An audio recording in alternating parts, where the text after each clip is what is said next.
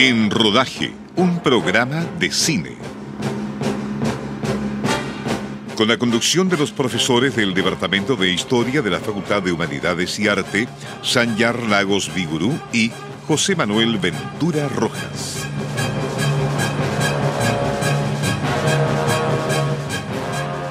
Muy buenas tardes, sean todos bienvenidos a una nueva edición de En Rodaje, un programa de cine por Radio Universidad de Concepción. Me acompaña, como es costumbre, mi colega y amigo, el profesor José Manuel Ventura. José, buenas tardes. Muy buenas tardes, Sanjar. Muy buenas tardes a todos ustedes y comencemos a rodar. Para la edición de hoy nos acompaña nuestro querido amigo Francisco Albarrán, que viene a conversar con nosotros el tema del cine y mito 2, con la película Medea de Pier Paolo Pasolini. Francisco, muchas gracias por estar con nosotros como siempre. Mm, gracias a ustedes, buenas tardes amigas, amigos. Un gusto como siempre eh, conversar de estos temas eh, y hablarlos a través de las ondas de Radio Universidad de Concepción, que mejor, así que muchas gracias. Muy bien, hablar de Francisco ya... ¿Qué podríamos decir? Por favor. eh, José, Medea. Exactamente, estrenada el 28 de diciembre de 1969 como la premiera en Milán, dirigida por Pierpaolo Pasolini, con guion también de Pasolini basada en la tragedia de Eurípides, producida por George Chappell-Delaine, Vino y Marina Cicoña y Franco Rossellini, con, perdón, con fotografía de Ennio Guarnieri, montaje de Nino Baragli, diseño de producción y set de decorado de Dante Ferretti, vestuario de Piero Tosi, y entre los intérpretes encabezan María Calas, Massimo Girotti, Laurence Tersieff, Giuseppe Gentile, Margaret Clementi y Paul Javara. Argumento. Quirón el centauro le cuenta a Jasón su verdadero origen como descendiente del medio hermano asesinado por Pelias. Dispuesto a recuperar el trono, Jasón va en busca del vellocino de oro y encuentra a Medea, que se, enamora de él, pero Jasón le es infiel. Eh, Jasón decide casarse con la hija del rey una vez en el retorno y Medea quiere vengarse. Pasolini se inspira en parte la tragedia de Eurípides para representar una historia del choque entre dos visiones de mundo en una puesta en escena primitivista, poética y plena de alteridad y guiños a la cultura clásica. Francisco, una nueva película, un nuevo mito de Pasolini. Así es, y decir que eh, en mi opinión, eh, esta Medea, y no es por cierto para desalentar, sino al contrario, para alentar su visionado, pero decía que para mí es una de las más difíciles. ¿eh? rompe con la linealidad, hay una primera parte que no pertenece al mito propiamente tal, sino que más bien es una introducción pasoliniana, eh, y por lo tanto, a nivel, tanto a nivel argumental, diría yo, pero también a nivel formal, es una película difícil. Eh, no es una película en absoluto naturalista, por ejemplo, ni realista. Mm. Es decir, mm, eh, por decir algo, por, ejemplo, algo muy vistoso es precisamente el vestuario. Todo el diseño de vestuario que hay ahí. Nadie piense que los griegos arcaicos vestían de ese modo, digamos. Hmm. Ahí hay todo un juego entre simbólico e inventivo nada más de, de Pasolini. Hay una interpretación, yo diría, en cierto modo, un tanto por, eh, eh, por un lado, eh, un tanto libre, digamos, en ese sentido, pero también es tributario, y eso lo plantea en algunas tantas entrevistas, Pasolini, de las investigaciones que hasta ese momento está llevando en torno al tema del mito, particularmente Mircea Eliade, pero yo diría que también incluso hay allí una, eh, eh, en la película late la presencia teórica de Carl Gustav Jung también, todo el tema de los arquetipos. Mm, Porque yo estaba pensando, eh, mientras la revisionaba, y, me, y estaba recordando el caso de unos hermanos acá en Chile, alrededor de los años 2000, dos hermanos que fueron atacados por su madre, una peluquera, mató a uno de ellos y el otro quedó con graves secuelas neurológicas, ¿eh? uno de sus hijos. Y, em, ah, y, en la prensa se habló precisamente del síndrome de Medea.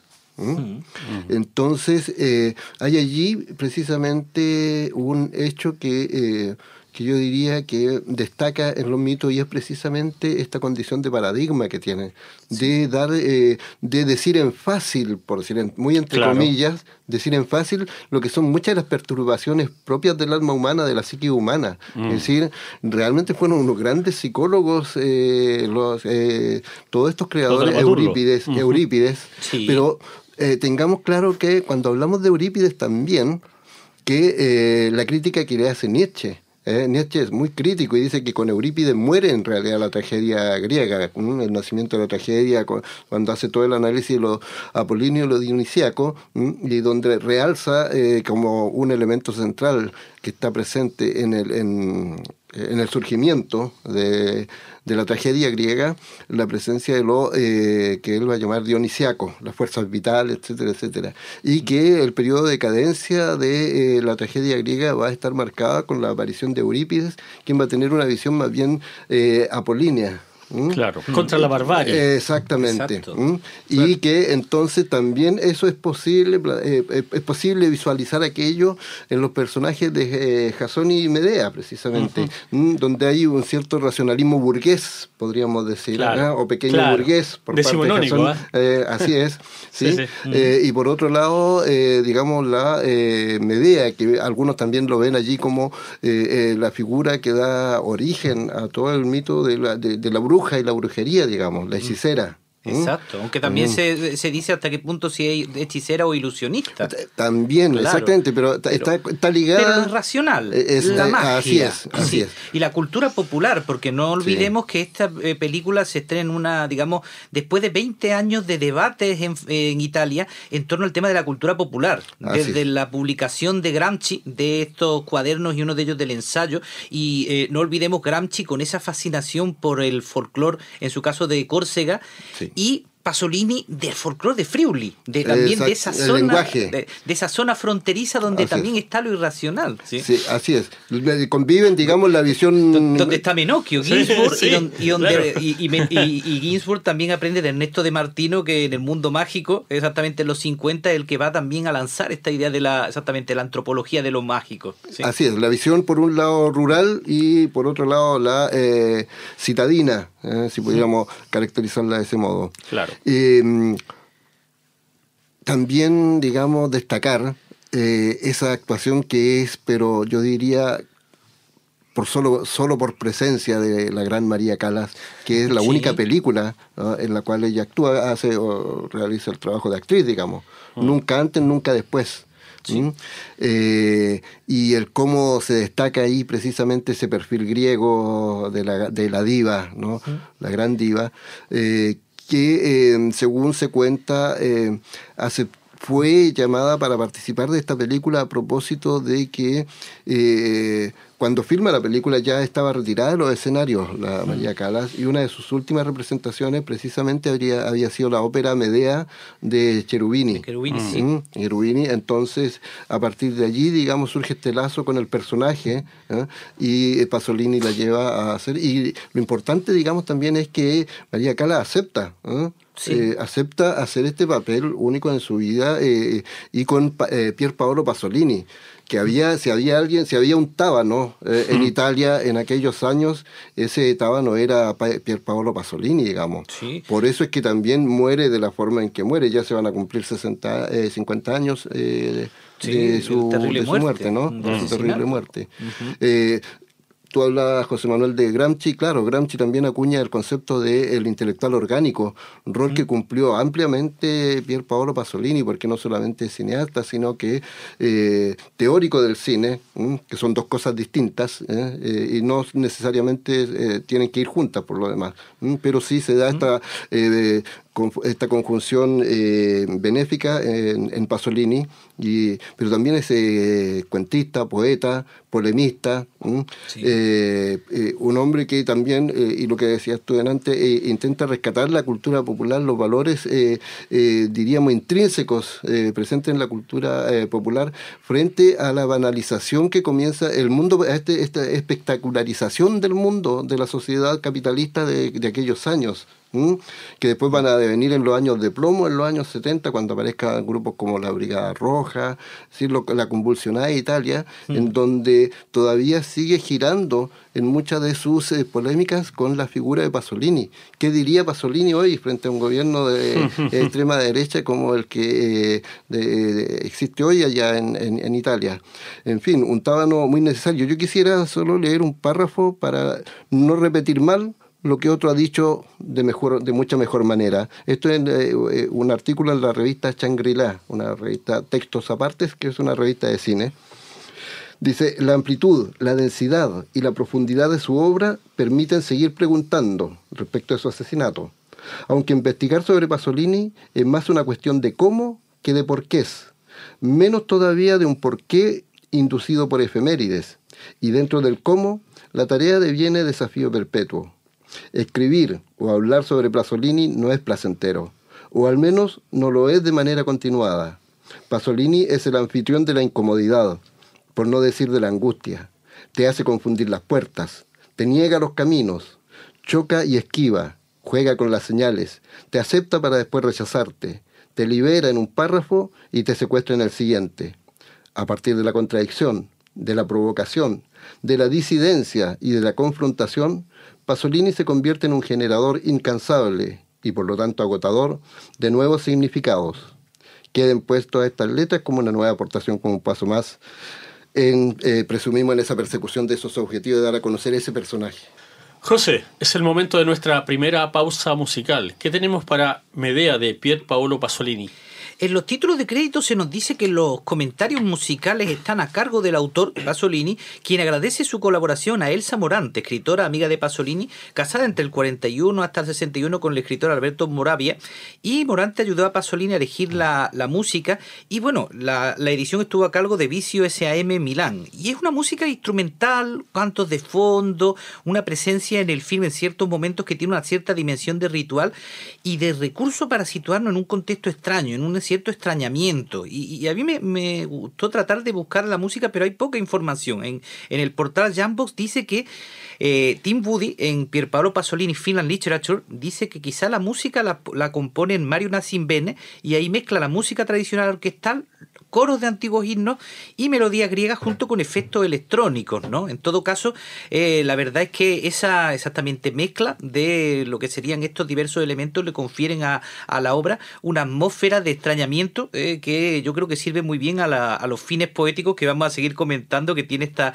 magnífica película Medea de Pierpaolo Pasolini. Escuchemos los títulos iniciales de Medea de Pasolini.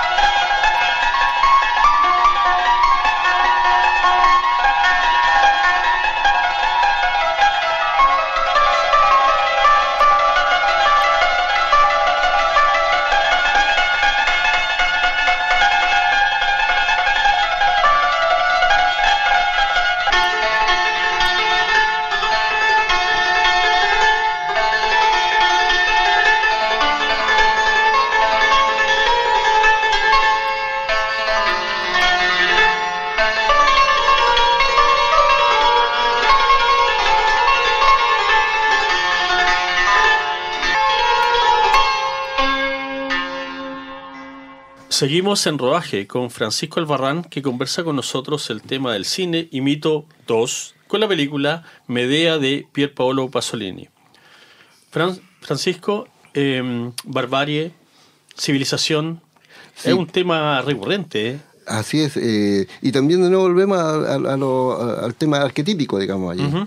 Eh, son parte de la. del, acompaña al ser humano. Eh, decía que esta inspiración le viene para esta película a a Pasolini a partir de los estudios de Mircea Eliade, el gran mm. historiador de las religiones, quien tiene una mirada fenomenológica respecto del mm. tema, que es lo que hace la diferencia con otras interpretaciones que hay respecto del fenómeno mítico. Hay aquí una valoración positiva ¿ah? en el sentido de explicarnos que el mito no es otra cosa que el explicar cómo algo deviene en la realidad. ¿Mm? ¿Mm? Entonces, eh, esta realidad no está compuesta tan solo de cosas materiales, tal como lo dice en un momento el personaje del, centauro, mm, exactamente. Eh, no son solamente cosas, también está el pensamiento. Y está también el cine. Y allí lo expresa Pasolini, como digo, en esta, para mí, insisto, un tanto eh, difícil en relación a, su demás obra, porque está muy presente también el Pasolini semiólogo, mm. investigador y también quien aporta teóricamente a los debates respecto de lo que es el lenguaje del cine. Recordemos que los años 60 son fructíferos en discusiones respecto de qué, cuál diríamos por como en tono de burla, ¿no? De cuál era la diferencia entre un asado y una película, digamos. ¿ah? Es decir, eh, estaba a través de la casa del específico fílmico, por ejemplo, conceptos como eso, una cierta esencialidad, diríamos, eh, respecto de, eh, o particularismo del cine respecto de las demás artes y en relación a las demás artes, etcétera, etcétera. Entonces, también allí hay una, una aportación de la nueva ciencia que van a surgir a partir de los estudios lingüísticos y antropológico, que es la semiología. Ahí tenemos a Humberto Eco, aunque Humberto Eco más que semiólogo dicen que era un todólogo.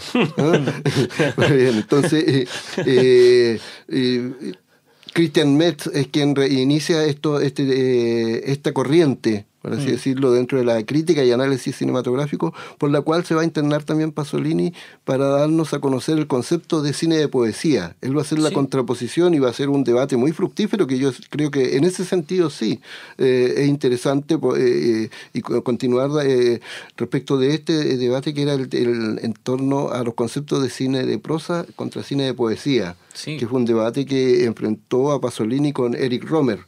Y a mí me parece que todavía es vigente, sobre todo con la aparición de, de, los, de, de los nuevos modos eh, de ver cine, porque ya, digamos, tenemos que irnos replanteando qué, qué decimos cuando decimos cine. ¿eh? Exacto. Eh, desde, digamos, la diversidad de pantallas propiamente tal, con su particularismos en términos de lenguaje, digamos. Eh, hay eh, mucho uso hoy día de cámara al hombro, es decir, eh, se usa y abusa del zoom, etcétera, etcétera. También entonces es necesario replantearnos en términos de nuevamente esto, esto del lenguaje de las imágenes. de las imágenes en movimiento. Y entonces yo creo que todos estos elementos están presentes allí, este, este trabajo formal, ¿eh? en el cual estaba ya instalado en esos años Pasolini, eh, están presentes en esta reinterpretación del mito, eh, que no se hace tan explícita como reinterpretación, a diferencia del Edipo, porque en el Edipo hay un juego entre pasado y presente. Que es bastante explícito, digamos, claramente explícito allí, exactamente. Entonces, acá en Medea no, no está ese diálogo, sino que es incluso muy interesante como parte de la película que, que, con elementos que no son, decía, propios del mito de, eh, de Eurípides, sino que más bien creación pasoliniana de este asesinato ritual. Mm. Que, que, se mm. lleva a cabo allí. Claro. ¿eh? Pero antes también la, explicación de Quirón, de lo que es el mito y las diversas edades, ¿no? de que, Desde la, de lo mítico del, del niño a, lo, a, luego la racionalidad del adulto, que me parece también interesante. sin duda. Es decir, eh, y, y, curioso también que, que, esa enseñanza la lleven a cabo estos centauros, que eran los únicos, eh, los únicos dos, digamos, eh, que, que, sabían, por lo menos podían hablar de corrido, por, lo, diríamos hoy día. Los centauros en general eran más bien torpes, ni siquiera sabían hacer, uso del arco y la flecha, se, dice entonces. Pero fueron buenos, buenos profesores, mentor. Claro, bueno, por eso te digo, decir, ese, lo que pasa es que además, además, digamos que los mitos griegos tienen una serie de derivaciones. ¿eh? Es decir, eh, de pronto eh, hay algunas versiones que se hacen un poco más populares, por decirlo así, o más extensas en el conocimiento de los lectores que otras, digamos. Hmm. Pero no, cualquiera de los mitos, de, los mitos griegos, estoy pensando, por ejemplo, este, el, de, el de Tántalo. Sí. O el, eh, el que sobre el cual escribió Camus, el mito de Sísifo. Tienen variaciones. ¿eh? Sí, claro. Eh, Robert eh, Graves lo recoge, dónde- los mitos griegos. Exactamente. Tiene ellos- muchas capas. Ni, ni Muchas siquiera, ellos, y ni siquiera ellos mismos lo contaban de la misma forma, a diferencia de las religiones del libro. Exactamente. Sí. Había, una, había sí allí una sustancialidad, ciertos elementos que claro. eran particulares, ¿eh? y ahí, Recurrentes, ahí sí. está, y bueno, y eso es lo que va a llevar a Aristóteles precisamente a escribir su poética, digamos, porque, porque en el fondo ordenemos un poquito esta, eh, eh, todo este, todo este cuento, todas estas narraciones, este, este, este, eh, marasmo de narraciones que tenemos, ¿eh? y efectivamente contribuye, yo diría, efectivamente a, eh, en ese sentido, a racionalizar la tragedia, y es lo que le va a reprochar precisamente, entonces, como decían antes, Nietzsche. ¿Mm? Interesante entonces este juego modernidad y tradición que, que lleva a cabo eh, Pasolini y que por sí solo constituye para mí, digamos, eh, eh, una motivación para verla. Sobre todo en este tiempo de tanto streaming, darse un, eh, eh, una pausa. También ¿Mm? hay streaming de esto, qué bueno. claro, exactamente, también se puede llegar ahí, es decir, en los nuevos medios, digamos, yo vi- la reví ahora a, a- a partir de, de- de- de internet, digamos. ¿no? Exactamente. Así que no Claro sí. hay que aprovechar eso también. Muy bien. José, es el momento de nuestra segunda pausa musical. ¿Qué tenemos para Medea de Pier Paolo Pasolini? Volvemos a la música a cargo del propio Pasolini, que decimos ahí está disputada lo que sería la, la- autoría, y escogemos la música del trailer original, donde volvemos a lo que se- sería la mezcla de estos coros, música instrumental, eh, que nos sumerge en esta atmósfera de extrañamiento para Medea de Pasolini.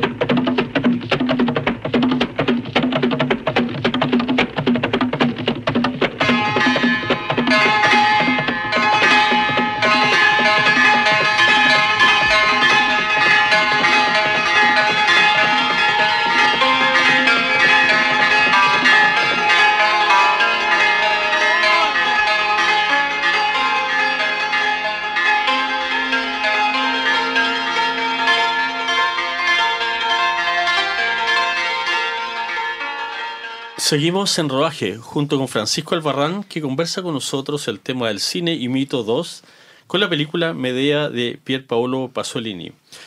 Pancho, es el momento de recomendar esta película a nuestros auditores y auditoras. Así es. El nudo central, aunque le guste muy poco el concepto de Raúl Ruiz eh, de esta película, eh, dice relación con mm, Medea, madre que asesina mm, eh, en venganza, por decirlo así, a, del padre de estos niños, que es Jasón, mm, eh, quien la abandona por casarse con la hija del rey de Corinto. Entonces, ese es el nudo, pero...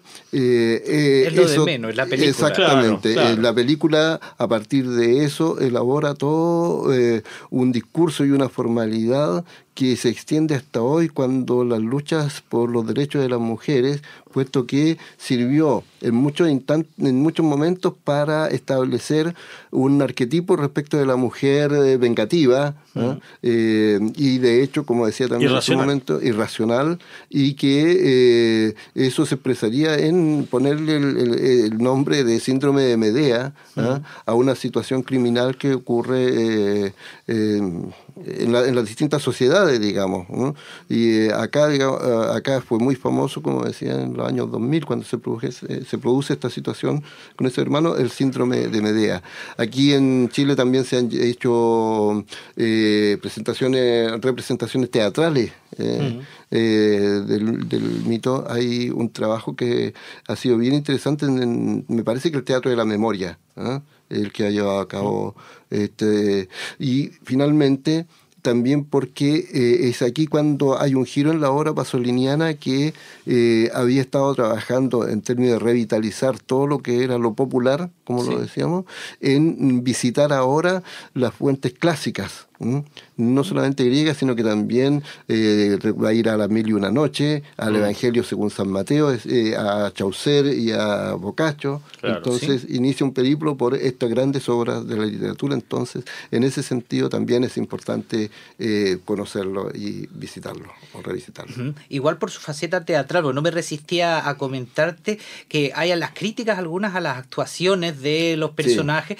pero yo creo que eso es deliberado respecto a un efecto de desautomatización, un efecto vertiano, para que la gente no se, no se fije en los intérpretes, sino, que, sino que se fijen en, en, la poética de la puesta en escena. Es uno de los elementos que, me, que percibí exactamente y tengo la misma Como que fuese una crítica a María Cala. Sí, sí, y no, no me parece que sea... No, María Cala actúa como en una ópera, eso también es lo que hay que tener en cuenta, por eso la, la, eligen, ¿no? Exactamente, por eso decía también que no es, no es una película fácil, porque eh, eh, es, fácil confundirse con ella. Y efectivamente yo creo que dentro de todo esto innovaciones formales que hace, tanto del mito como de la, eh, de, la formalidad propia del lenguaje cinematográfico, este hecho se justifica dentro de, ese, eh, de esos parámetros, digamos, eh, de, la no actuación psicologista, mm. sino que más bien brechtiana, como bien decía José Manuel. Sí, muy bien. Francisco, muchas gracias por estar con nosotros. A ustedes. José, nos vamos. Nos vamos. Desde Radio Universidad de Concepción despedimos este cuadricentésimo octogésimo novena edición de En Rodaje. Un programa de cine será hasta un nuevo episodio. Hasta entonces tengan muy feliz semana.